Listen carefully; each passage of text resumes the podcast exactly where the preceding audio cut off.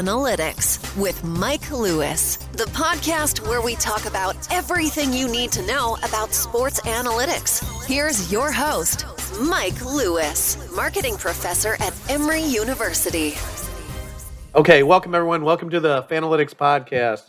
My name is Mike Lewis. I'm joined by Doug Battle, and we are brought to you by the Emory Marketing Analytics Center. Doug, how does that go? That thing of the opinions expressed here today are those of the host and do not reflect the opinions of Emory University or that of the co-host either. okay.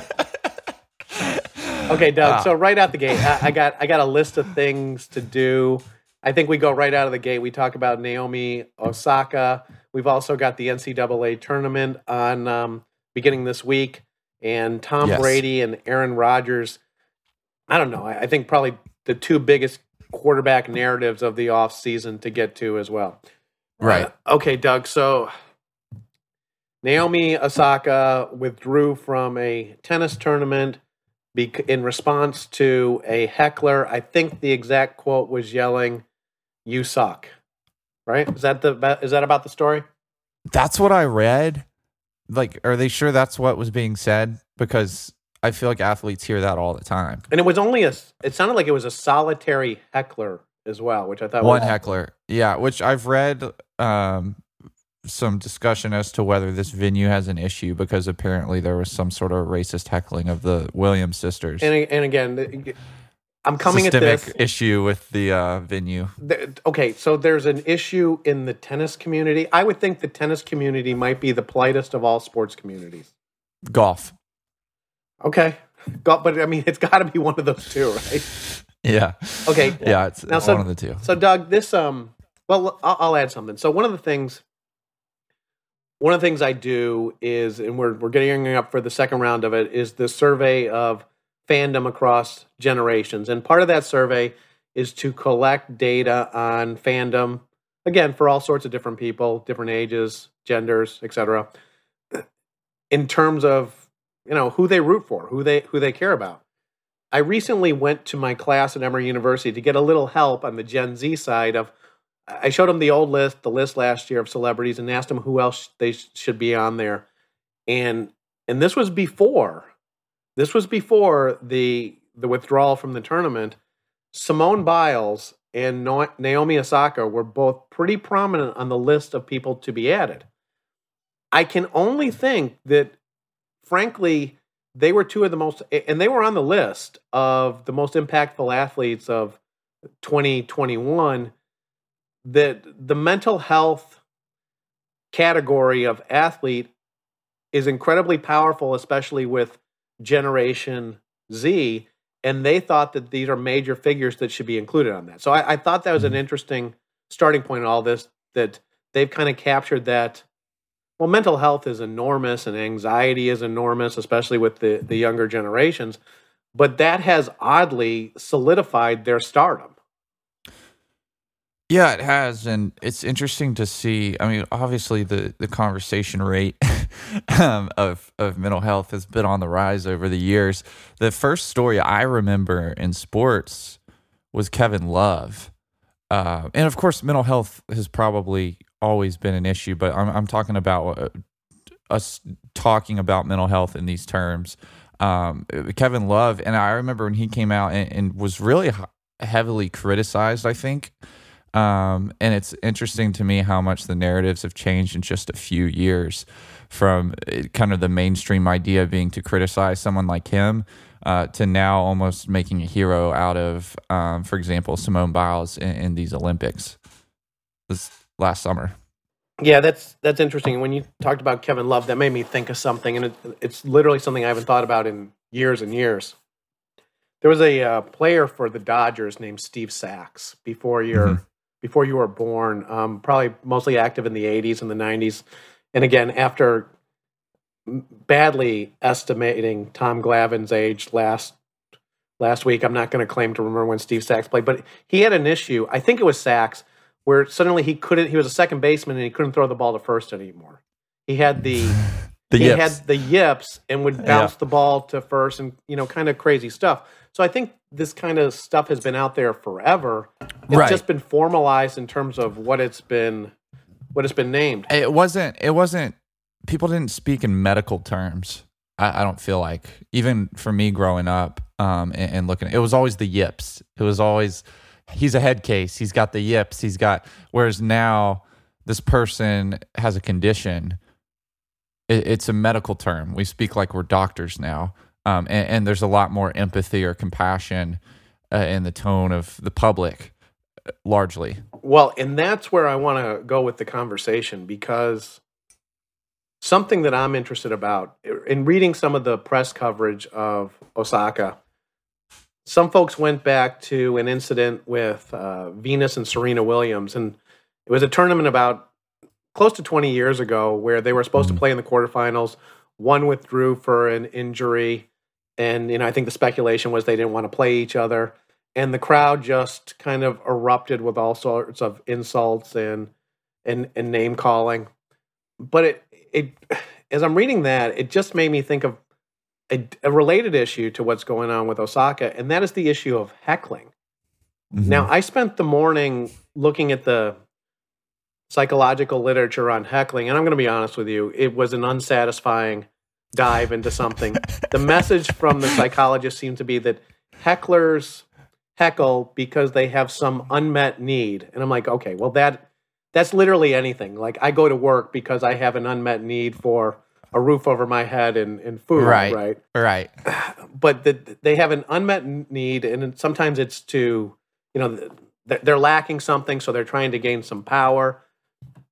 But I don't think that's quite it because when I think of heckling, I think is this just actually sort of a something fundamental about fandom and fundamental about crowds. I remember getting lectured, you know, by our athletic director back in high school because there was some sort of bullshit chant at another basketball team.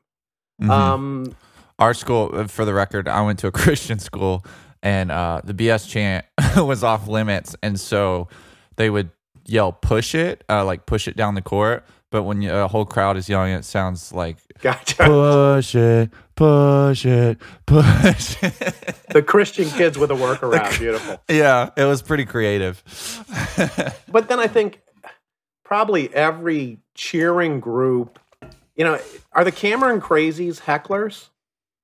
uh Right. probably I mean, are the and, and and you know why I want to talk to you, right? Is the Georgia Bulldog Spike Squad are they are they hecklers? I, I think i I've seen, can't I, I've seen heckling everywhere from kids lacrosse, girls lacrosse games to high school basketball to the maybe the most heckling I've ever seen was at a WNBA game of all places. Yeah. It's everywhere, Yeah. right? Yeah. Um, to answer your question about the Spike Squad, when I was a member, absolutely. I can't speak for the current group. I have no idea. But you're right there on the front row of the student section, and the opposing sidelines right in front of you. And the kicker, the net that he kicks into the whole game was right in front of us every single game. And so usually the strategy and and to answer your question about like why, um, for us it felt like a way where we could at least feel like we were affecting the game, uh, or, or feel like we had a part in things. And so, but specifically with the kickers, we would just go ham on them. Like we would we would heckle them so much throughout the game. We'd we would research them before the game and be yelling stuff at them that was like specific to them. And sometimes they would look over at us and like we knew we were getting in their like, head. and- what are you, what are you researching about them? um, like I'm trying to think. I don't know. I mean, I was never one like I didn't know their girlfriend's name or something like that. But I mean, I've heard of that kind of thing before. Okay, but okay, and, and again, this is kind of my point, and, I'll, and get back to the story in a second. We're both laughing at the idea of researching the guy's girlfriend's name so you can pick on him throughout a whole game. yeah, And- but I don't think there's anything actually malicious in what we're doing. It's some sort of like good, clean fun oh yeah. that, that and- gets and- close to a line. Yeah, in football, especially, it feels like good, clean fun. Um, and I, I do remember games where that very kicker would go out and and miss the potential game winning or game tying kick, and, and we're all high fiving and feel like we did it. You know, we we we played our part. We did our part for the university for the team. Um, Would the kicker Now- make eye contact with you guys after that? At times, yeah. I mean, we we'd been flicked off or cussed out or whatever by by players. Um, some of them would respond poorly. Sometimes the players. One of the funniest things, I think it was Georgia Tech. Uh, we were heckling them pretty pretty bad. They pulled up a bench on uh, the the players would sit on, but they all stood up on the bench to watch the game, and we're on the front row of the student section, so we couldn't see the game because all the players were blocking the fans that were heckling them. So there's kind of this interaction uh, between opposing players and fans that you know. To me, I, I thought that was funny. Like I thought that was hilarious. I thought it was all in, good, clean fun. Obviously, uh, when when race gets involved or when people, you know, there's there's certainly a line that can be crossed. And I'll be honest, thinking about these recent incidents, um, specifically well, in tennis. Actually, Doug, before we go into that, let me so let me ask you this: so you guys were doing it as part of a fan group. It's almost like you guys were as part of the anti Auburn or anti Alabama or anti LSU part of Georgia fandom. In a way, it's coming from a positive place, right? Yeah, I mean, it's kind of like for the dogs or whatever. And I had actually, it's funny because we would always joke about this, but one of the Auburn weekends where Georgia beat Auburn in Athens. Oh, what, sorry, Doug, one more follow up question. Yeah. Was there ever alcohol involved? Actually, believe it or not, there wasn't for us. We could, it was like a rule for the Spike Squad that we couldn't drink alcohol. And uh, because we interfaced with so many children and families, because they would come get their pictures with us, and, and we were an official student group and a representation of the university technically. And so um, we actually, people always thought that, oh, wow, they're crazy. They must all be hammered and they must all be really high or something. It was the most sober group of kids on the campus on a game day. Um, which is to me is always fun to tell people because it's always people usually a little bit surprised by that with with the behavior and how crazy uh, we acted. But Uh, I was talking about that Auburn weekend. There was a weekend where Georgia beat Auburn, and apparently an Auburn fan had a really bad experience at the game. And don't get me wrong, I've sat by some very obnoxious Georgia fans in my time. I I get it. Like I'm sure they probably ended up next to one of those people uh, but they wrote an open letter to like Georgia fans, and they specifically talked about the Spike Squad and like one of the members spitting on them and stuff, which, uh, to the best of my knowledge, didn't happen. And that's the kind of thing I feel like between fans it can get where it's like not in good fun, like that that would be too far. But we always joked about it because nobody did that. Like we were all sober and we were all just having fun at the game, and our team beat theirs, and they, it seemed like they were just really salty and making up stuff about us. Um, but and there was also there was one kid on the Spike Squad, and there's one picture of him that every time there was a negative article out about Georgia fans, his picture was on the article every single time, and we kept screenshots of it. But I think it somehow ended up involved in that whole story. Um, but yeah, so I think between fans, it can get it can get pretty messy. Um, and I didn't partake in any of that, and I didn't see any of that really on the Spike Squad uh, because we weren't even around other teams' fans. We are in the Georgia student section, so we we would have fun with the players, but um, not between fans. But I'll say this: uh, we did a couple girls' sporting events, and I don't think I could get myself to heckle a female athlete. Maybe there's something wrong about that in somebody's eyes, but um, it felt like it feels like hitting a girl. Like it feels kind of unfair. Like that's off limits. And so I think it's interesting that Simone Biles and Osaka, like these recent stories, it's always a female athlete where these stories are really. Well, let me. Okay, let's dig into that a little bit. Uh, it seems wrong to me. Okay, my daughter's playing high school lacrosse at the moment. It seems wrong to me if parents start yelling at specific players on the other team. Yeah. but Which I coached um I coached some middle school basketball last year. We had some of that going on and it's it's bizarre. It is bizarre. But I will also say this, and again, the opinions expressed here are the opinions of someone, not Emory University. Somehow, it does seem more, you know, somehow you have a feeling it's less of an issue if you are heckling the star lacrosse player on the boys' team than if you're yeah. heckling a member of the girls' team. Yeah, and again, that's something I'm sure somebody could criticize that sentiment, but it, it, it's the way it is, and I think that's part of why these stories um, resonate a little bit more when it's Simone Biles versus Kevin Love. Yeah. Okay, so age matters. unfortunately, perhaps gender matters in terms of you know the the tone and the the interpretation. I suppose people would say the the overall meaning somehow it, it ends up being different. Um, but it's everywhere, isn't it? I mean, there's no part of sports of and as you go up the levels, and again, I think the tragedy is when you see like the little league parents screaming at an umpire when there's eight year olds playing. You gotta, or, or, even worse, screaming at a child. You, you, gotta, you gotta pull back from that, parents. gotta hold back, hold back. Yeah. But when you're talking about major college football, major college basketball, professional football, I think it's. Uh, well, I mean, I guess there have been some incidents in the NBA over the last couple years where LeBron has had people thrown out and I want to say yeah. there've been a couple players that have had people thrown out. Russell Westbrook or someone like that um, got into it with the fan. I mean, sometimes if the player responds to the fan, then the fan is almost definitely going to get tossed. Yeah. Um, and, and I've heard some some things said at, at LeBron, videos where it's it's a little bit uncalled for, where or you know maybe. Uh, you go past the you suck to the something specific about his mom or or girl or wife or children or whatever. I think anytime someone says something about someone's kid, uh, there it's going to get heated. I mean, that's definitely crossing the line. I think when you're going beyond the performance of of the sport. So let's talk unmet needs. This uh, catch-all for the psychology of it is getting tossed out of a game as a heckler, getting having LeBron toss you out. Is that a badge of honor? Is that yeah a magical moment for the rest of your life? I haven't. On, you're on ESPN, right? I haven't experienced that, believe it or not. Um, I don't know. I guess so. Uh, but my fear would be being banned from the arena because it's likely at your home arena and not being able to go back to games and stuff would be a bummer without creating like a fake identity or something. But I don't know. Uh, it'd be interesting to talk to someone who's been tossed, but I know some little league dads who have been tossed and and they're just angry about it. Um, they feel they feel like this righteous anger for I shouldn't have been. I was being reasonable. Uh, I used my old job. There were a bunch of dads that uh, their kids all played little league, and one of the dads infamously would get tossed from every other game because he's a little bit too competitive. yeah, and look, as we have this conversation, I don't know what the unmet.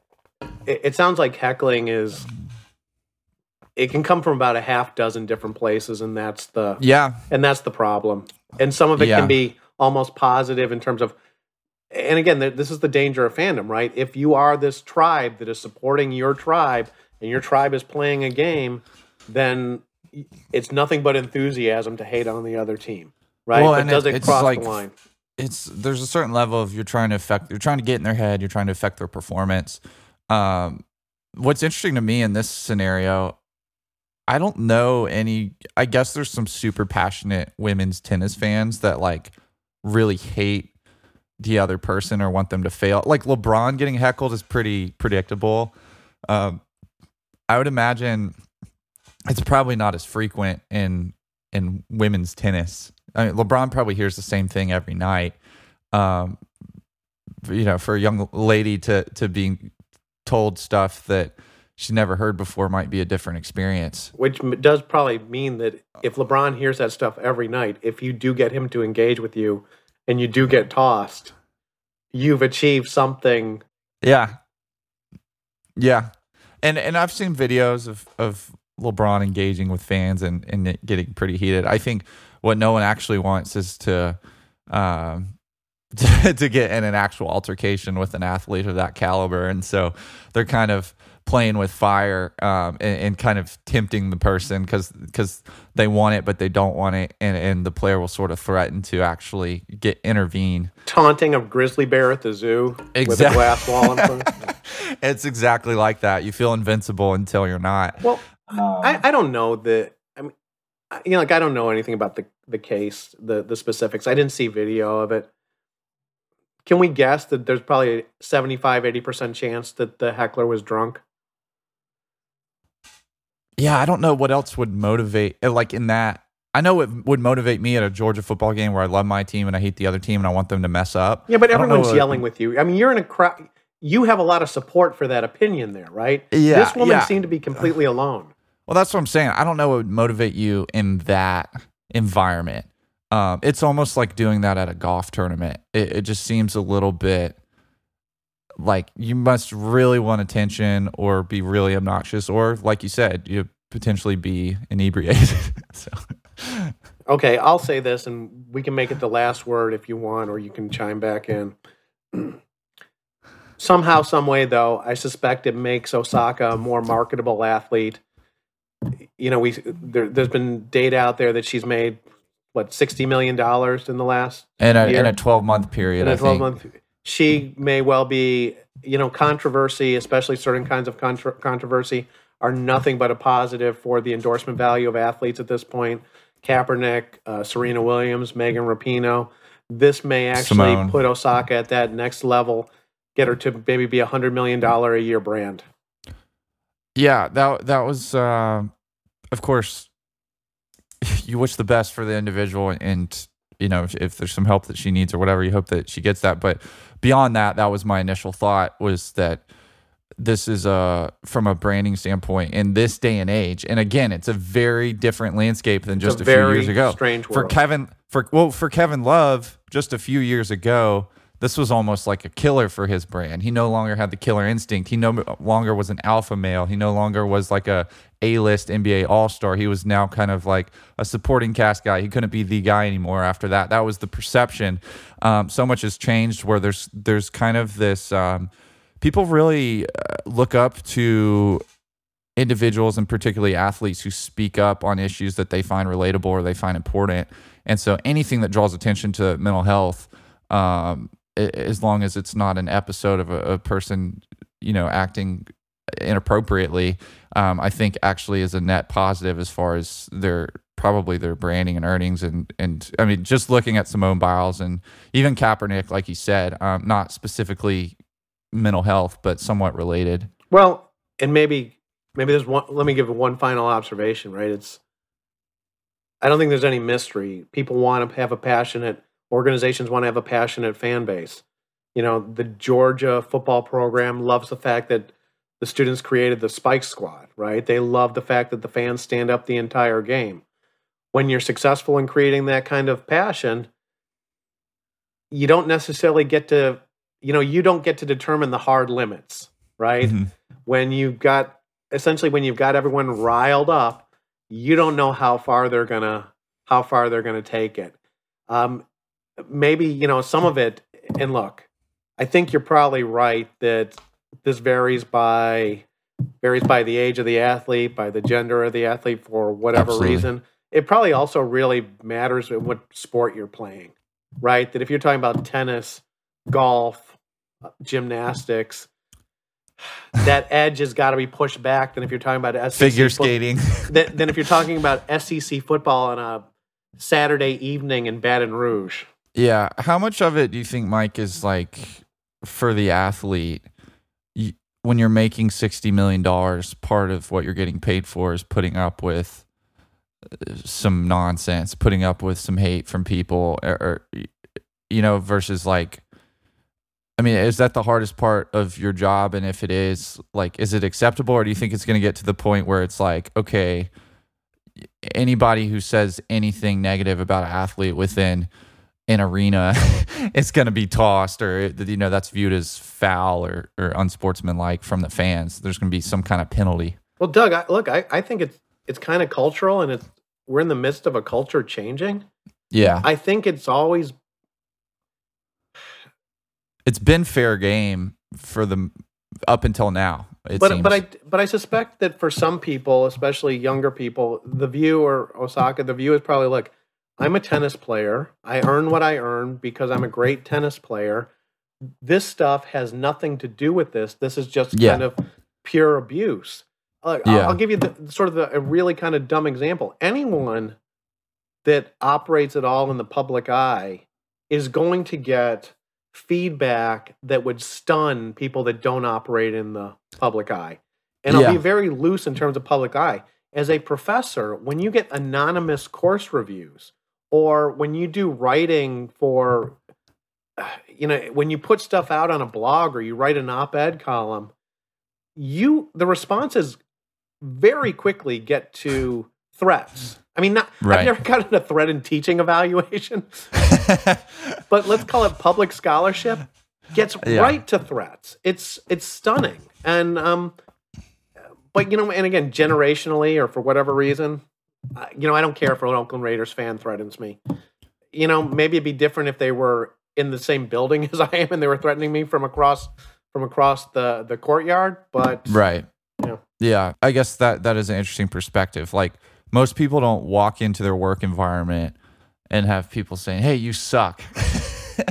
You're terrible. You're, you know, just saying stuff that that can really affect their their mental state." Um, and so I guess that's the argument in this day and age. Whereas on the flip side, I've always kind of viewed it. I think a lot of sports fans have viewed it as like they signed up for this. They they know what's coming. I mean, it's like it's just like anything else. Like you said, when you're in the public eye, there's going to be criticism. You go on Twitter, I'm sure there's a million amazing things said about the person. I'm sure there's a million just horrible things and even things that that weren't said um, in this incident. Where you know, uh, in, in the digital age, there's always some kind of heckling. Uh, if, if the person is keeping up with or reading the comments or or reading the reviews or whatnot, and so um, there's two sides to it. And I'm just kind of interested to see as society changes, how does that change sports? How does that change uh, kind of sportsmanship at, at, for fans? Well, Doug, here's a here's a question for you. Are there two sides of it, or is this one of these issues where there used to be two sides of it, and going forward, there's one side? Yeah. Um, I mean, I still I still think there's two sides. Where it's like I think there's there's kind of not there's kind of a, a group of fans that would be very vocal about how they feel, but on the media media side of things, I think there is like one one correct side. That's that's how it seems. I haven't seen a lot of I haven't seen anything critical of the athletes in these circumstances. Sort of related to that, moving forward to college basketball. Uh, the NCAA tournament pairings have been announced.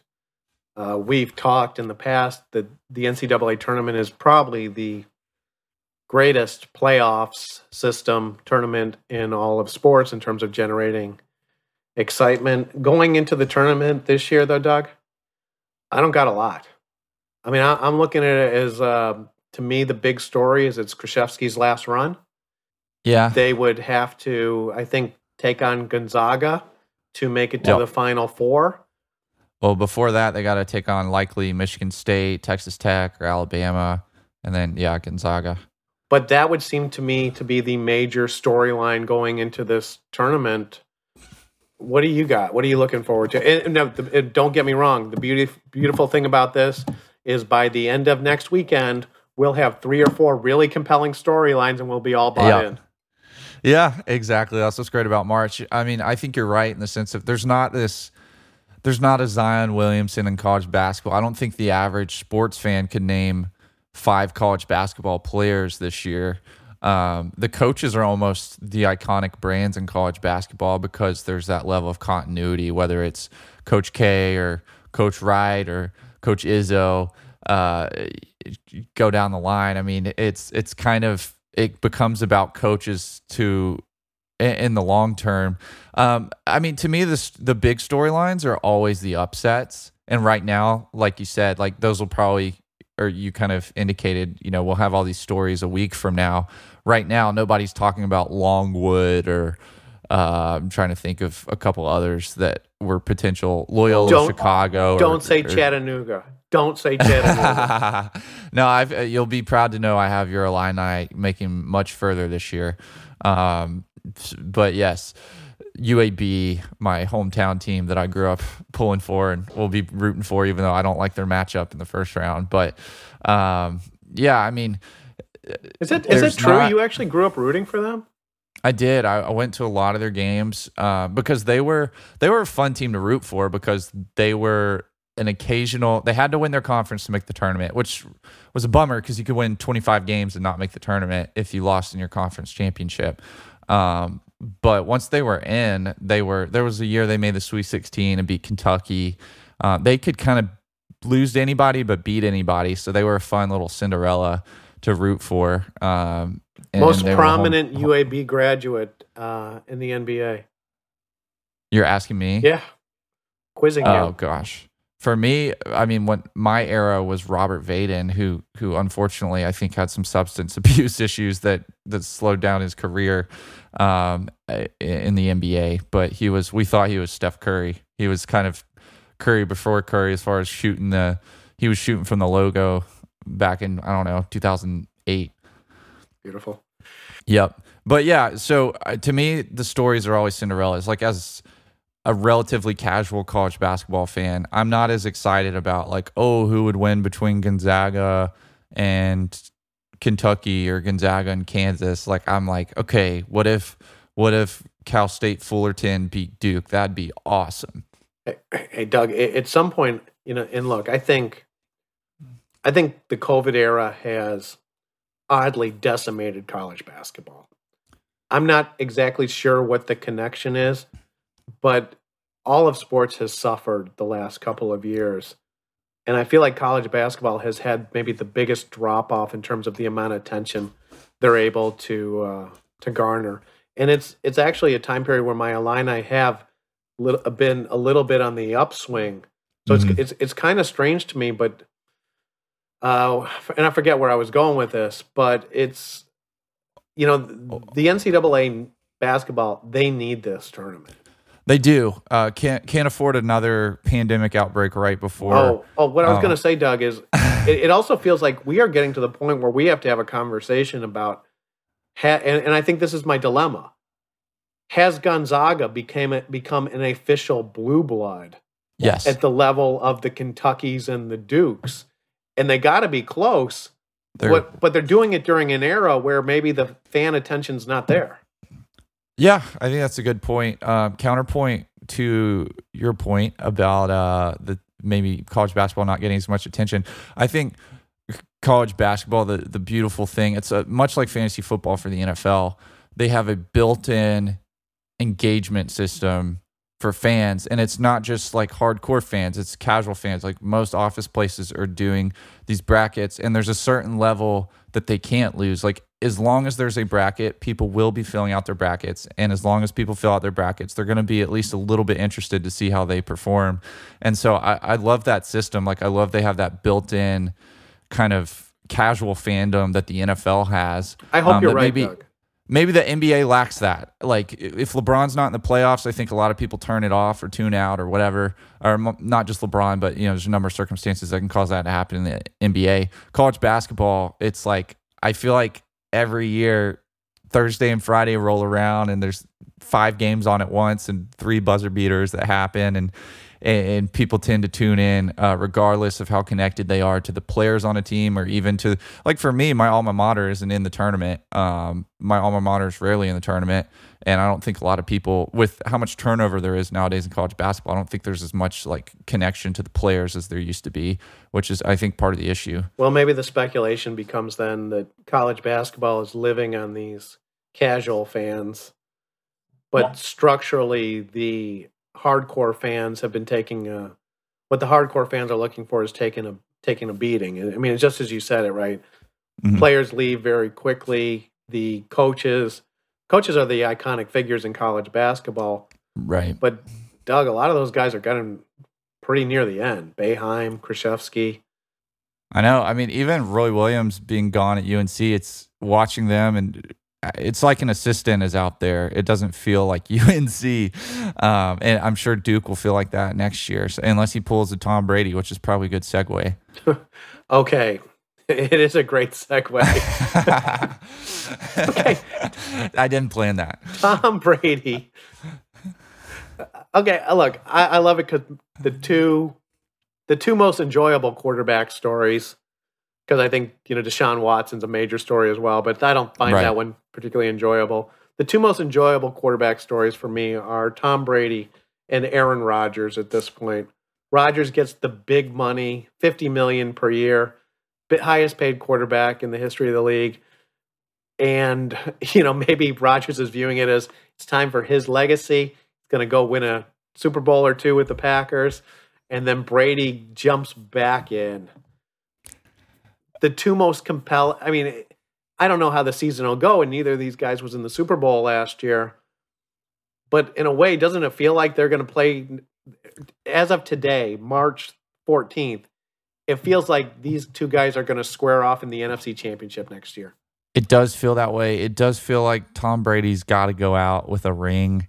Uh, it just wouldn't feel right otherwise. In sports, they're so storybook uh, on their own sometimes. It just feels like destiny. Okay, Doug, so, follow up.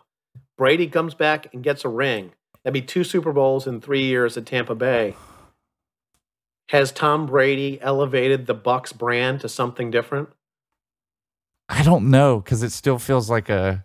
It's just it feels Brady. like a. It feels like a mercenary. You know, it feels like the Bucs got a mercenary to win a championship or two. I don't know if like if Jordan had won a championship with the Wizards, would the Wizards be like this heralded basketball franchise? I don't know. I'm not saying the Bucs are as well. Here, they're not the Wizards. The Bucs are already a, a, much better franchise. Here's the follow up to that, Doug. What if Jordan had won two championships with the Wizards? And the follow up to that, what if he had won three? I think three at that point, you're you've solidified yourself. I think so. I don't know though. Like the Gi- like the Giants won two Super Bowls with Eli Manning as quarterback, and there's still like the majority of NFL fans kind of act like Eli Manning was a joke or like it was a fluke. You know, it never felt like oh that's a real that's a dynasty. That's that was a great team or that that was great coaching by Coughlin. Um, there's kind of this interpretation of it that it was it was a fluke, which I kind of think it was as a Giants fan, but it was it was a fun fluke at that. Okay, the other guy in all this, Aaron Rodgers, has he become has he become the the best villain in the NFL at this point? I I will say this like a a year ago, I don't think we really viewed it as a possibility we thought he'd either retire or he'd be in Denver or some some other franchise. Um, I don't think we considered that he might come to Green Bay for another four years, particularly after they drafted Jordan Love that year at quarterback. And so he's he's a villain when it comes to COVID. When it, I don't know why. I mean, pre-COVID, I don't know why anybody loved to hate him. I guess his personality rubs people the wrong way. He just doesn't care. It's not that he doesn't care about his craft or he doesn't care about winning and losing. He doesn't care about the pageantry. Um, he sorry, doesn't I'm care about. okay, sorry. Go on. Choking on his own spit over there.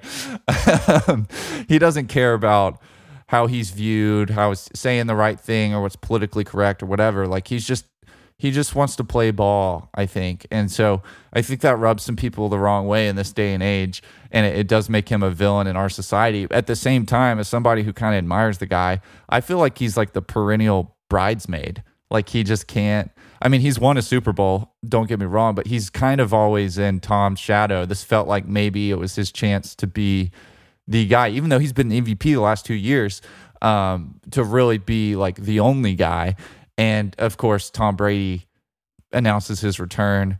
Was was too much time with Gisele, just driving him crazy. Um, I don't know. Yeah, I no, don't know what inspired him to change his mind so quickly. But this was the shortest retirement since Brett Favre. Those three weeks at home got him back in. Yeah. well, okay, so you know that I love Aaron Rodgers. I, I love I love the independent thinkers out there. So Rodgers, Kyrie, you know, you said you know he you, you made the comment that he might just do or say things because he doesn't care. I suspect that he can't just stop himself. That that's just how his mind works. Yeah, and you get what you you get. He's pretty old school in that way. Like he's like most people my age, our dads are kind of like that. Like they're like if they were in the public eye, they would be so canceled by now. um, not because they're bad people, because they're just not like super careful and crafty with how they like communicate, like everyone my age is. And I feel like Aaron Rodgers is kind of like an old soul in that way. I think, and he does some stuff right, and it he does some stuff that I just love. I mean, we go back to last season where he told the Bears fan that was you know the Bears fan is flipping him off as he scores a touchdown and he just yells back at her that he owns her he owns yeah. them.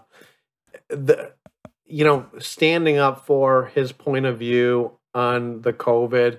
I mean, I, he might come out as a flat earther, right? Any day now. Do you think Aaron Rodgers, do you think he really has a view on COVID or do you think he just takes the contrarian view on everything? Like, do you think if the public popular view was that, like, we shouldn't wear masks or we shouldn't get vaccinated, that he would have been like the first NFL player to get vaccinated? Do you think that's just in his nature? I don't. I, I tend to think it's, I mean, that.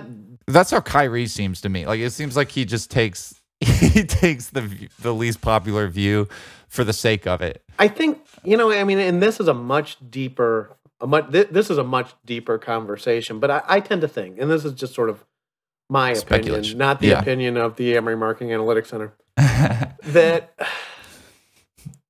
you know we live in a media environment where you know, there's a joke going around now uh, online, memes of "I'm for the current thing." Have you seen that? Yes, I have seen it. Elon Musk tweeted it earlier today. And and so when we live in this media environment where only one opinion is acceptable and and respectable company, I think when you have a more analytical mind, you're going to start to view everything with you're going to start to view everything through a very critical lens.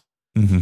And so I don't think it's surprising that, and, and, look, the credibility of the people making the arguments, the flimsiness of some of the arguments for whatever the current thing is. Look, and this is a tough thing, but I think we're in this world where a lot of sort of the major media just has almost like this propagandist feel in terms of there's one acceptable opinion, and there's going to be people right. that push back on that. And I think that's what happens with folks like Kyrie, folks like Aaron Rodgers, folks like Elon Musk in, in some ways. And so I, I think it's almost this desire to engage in a more constructive and, and critical argument that mm-hmm. these guys are bristling at because they're told no they can't they can't do it. I mean, mm-hmm. look, you know that I have I've taught class with a picture of the flat earth behind me. And part of that is just the curiosity of is anyone in my class going to challenge it, challenge me on that, and then we can have sort of a more an interesting discussion about that topic. And again, for folks listening, it's just a little bit of a professor kind of uh, teaching device. But I suspect that that's where these guys are coming from in terms of their relationship with the media and some of the the arguments. And again, that's kind of unsatisfying to have the conversation quickly. But mm-hmm. it's and, and look, there's this other thing, right? This this idea of and we've talked some about this. I think this this personality trait of disagreeableness, which right. is you know sounds worse than it is, but just this yeah. idea that I'm going to challenge the facts that I'm getting, and it's just part of human nature for some people. Yeah, exactly. Yeah, I've and I've I've seen that more and more in these last couple years. I think like with the rise of what you were describing as um, media that, that tends to tell it as if there's only one view of things. There are certain people that are going to challenge. They'll challenge everything, even if it's like something blatantly clear and obvious or seemingly that way to everyone else. And so, uh, yeah, it seems like Aaron Rodgers is is one of those guys, and that's part of what's made him like a hero to some and a villain to others. But nevertheless, a huge story for the NFL. Okay, does Rodgers have to win? Um, does Rodgers have to win one more championship to? And again, I don't know what his legacy is. Rodgers' legacy is one of those great quarterbacks, but he's in that he's in that group maybe with the Dan Marinos and the you know that, that yeah. group of ultra talented but never had a dominant run. Does he have to win two Super Bowls to elevate himself to that I mean, next level? He's never going to elevate himself beyond Brady from a championship standpoint well, unless he's in the. Don't you think that that discussion's over? Right, everyone's playing for second. Yeah, which I think is I there's still part of me that feels like with Aaron Rodgers, you put him on those same teams, he wins just as many, if not more, Super Bowls. Like I, I truly have kind of always been in that camp with him because I think he's the superior athlete. I think he's a superior talent to Tom Brady. I think what makes Brady special is some intangibles that Aaron Rodgers kind of has, but maybe has less of, and maybe they outweigh him. Uh, his his physical attributes that Brady lacks. I don't know, but I still tend to think. Well, let me let me add it, to that. I think that's fair because Rodgers does some things that almost strike you as almost magical, like where he'll place a ball. Uh, right. He's kind of Mahomes. I mean, Mahomes to me seemed like the second coming of Aaron Rodgers in a way where uh, they're different players, but there's a lot of that same stuff where it's like Tom Brady can't do that. Like he he can't do a lot of the things that Aaron Rodgers can do. Um, and it's like maybe he just didn't have as good of a front office as Brady had. Brady had an amazing, oh, probably the best front office ever in New England that kept reloading and reloading and finding value. Um, whereas Green Bay, even in recent years, Green Bay took a quarterback who hasn't seen the field where they had potential Super Bowl runs and maybe were a play or two away from from making it. And maybe with the New England front office, that would have been a Super Bowl team uh, two years ago. So uh, it's it's really hard for me to say, but in the public eye, I don't think he's passing Brady. So I don't know how much more he can do for his. I mean, of course, it helps to win a championship. Um, and he's won MVP the last two years. I don't think another MVP means much. I think it's championship or bust for Aaron Rodgers. But again, I, I it seems like in the public eye, he's fighting for second place. He's he's fighting for top five all time probably, and I don't know yeah. who that. You know, offhand, I don't know who that top five is. It's probably you know Joe Montana, Troy Aikman, um, you know, the guys with the most Super Bowls. Yeah. Do you think, Mike? Do you think judging quarterbacks by Super Bowls is a fair way to judge quarterbacks?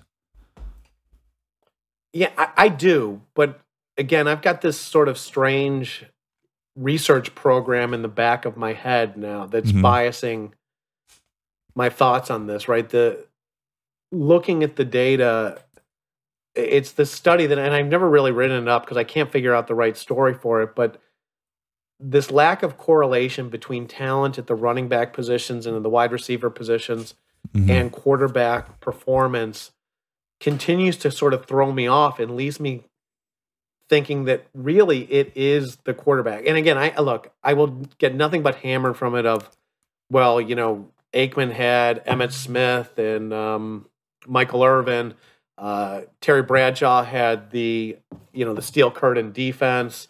Mm-hmm. Joe Montana had Jerry Rice, etc. I'm just not sure. I mean, the quarterback may be the one guy that really, and I don't think this is true in basketball, any other sport. The quarterback may be the one guy where it's fair to judge them based on the number of Super Bowls. Uh, gotcha. But I, am uncomfortable with that position, uh, to be yeah. honest with you. I just like this year to me it was a perfect argument to counter that with Stafford. The first time he plays on a decent team, going and winning a Super Bowl and looking at it and thinking, and he's past his prime, in my opinion, looking at it and thinking, wow, if he had been in New England, if he had been in Green Bay, if he had been, would he be considered in that same category as Tom Brady or uh, even Aaron Rodgers, just simply due to number of rings. I guess we'll never know in those circumstances. Sometimes it's like Kobe Bryant was drafted by the Lakers, played with Shaq, and, and won three championships right out the gate. Which you know, it's like would Tracy McGrady have done the same thing in that situation? I don't know. we'll never know. Would Michael Jordan have won any championships without Jerry Krause? I mean.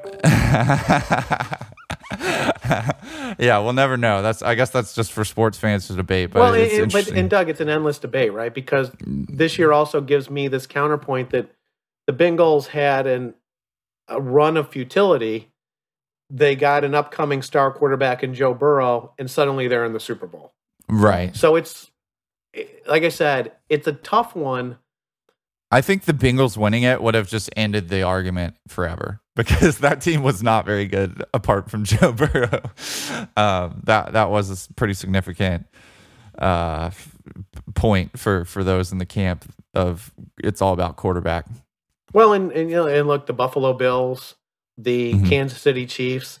Yeah. You know, in, in some ways, these are teams that have been they haven't been dynasties. They haven't been sort of the the elite teams but they end up with a guy named Allen and a guy named Mahomes and a guy named Burrow, and suddenly those are probably the top three teams in the AFC going forward, right? Yeah. Okay.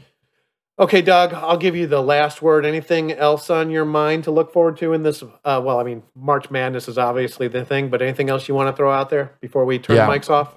March Madness is all I care about right now. I will say there's a coaching carousel going on in college basketball at the moment.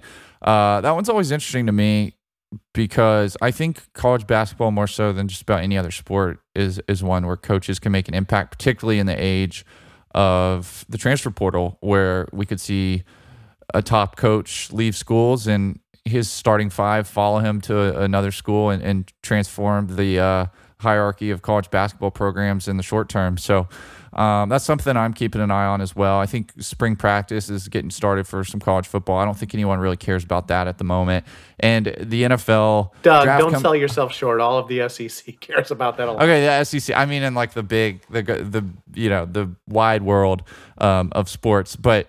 Uh, Russell Wilson quietly, with I think most off seasons would have been the biggest story of the off season a guy like him going to Denver, but quietly going to the Denver Broncos, um, a team that I think its fans feel like may have been a quarterback away, although I know there's some concerns about their offensive line. So it'll be interesting to see what happens um, there. And the NFL kind of continues to dominate uh, all of sports, even in its own offseason, uh, draft coming up. I don't know. It just seems like they always find a way to to make the news when it should be on the NBA or on college basketball or something else. So we'll see what happens with that. But yeah, that's that's kind of my last thoughts on sports this week, and looking forward to the brackets um, getting going and watching some basketball and hopefully some upsets this week. Okay, and that's an absolutely perfect ending because the one thing Doug did leave out was that Major League Baseball has settled their labor agreement. And Freddie Freeman's not going back to the Braves. And oh, did he sign with the Dodgers? He didn't sign, but the Braves traded for a different first baseman. Yeah, another yeah. That that one always slips my mind. MLB is always back of mind for me, but I I am kind of biased. That's like not my. And look, and and it's it's kind of great. I'm not I'm not even making light of it. It's just I I'm not saying that you forgot about it. It's just like in this world of fandom, you know, we are in some ways creatures of you know what the media is pushing on us and what yep. we're interested in. So there's there's no wrong answers. Okay, as always, folks, there's more content at www.fandomanalytics.com. Talk to you next week.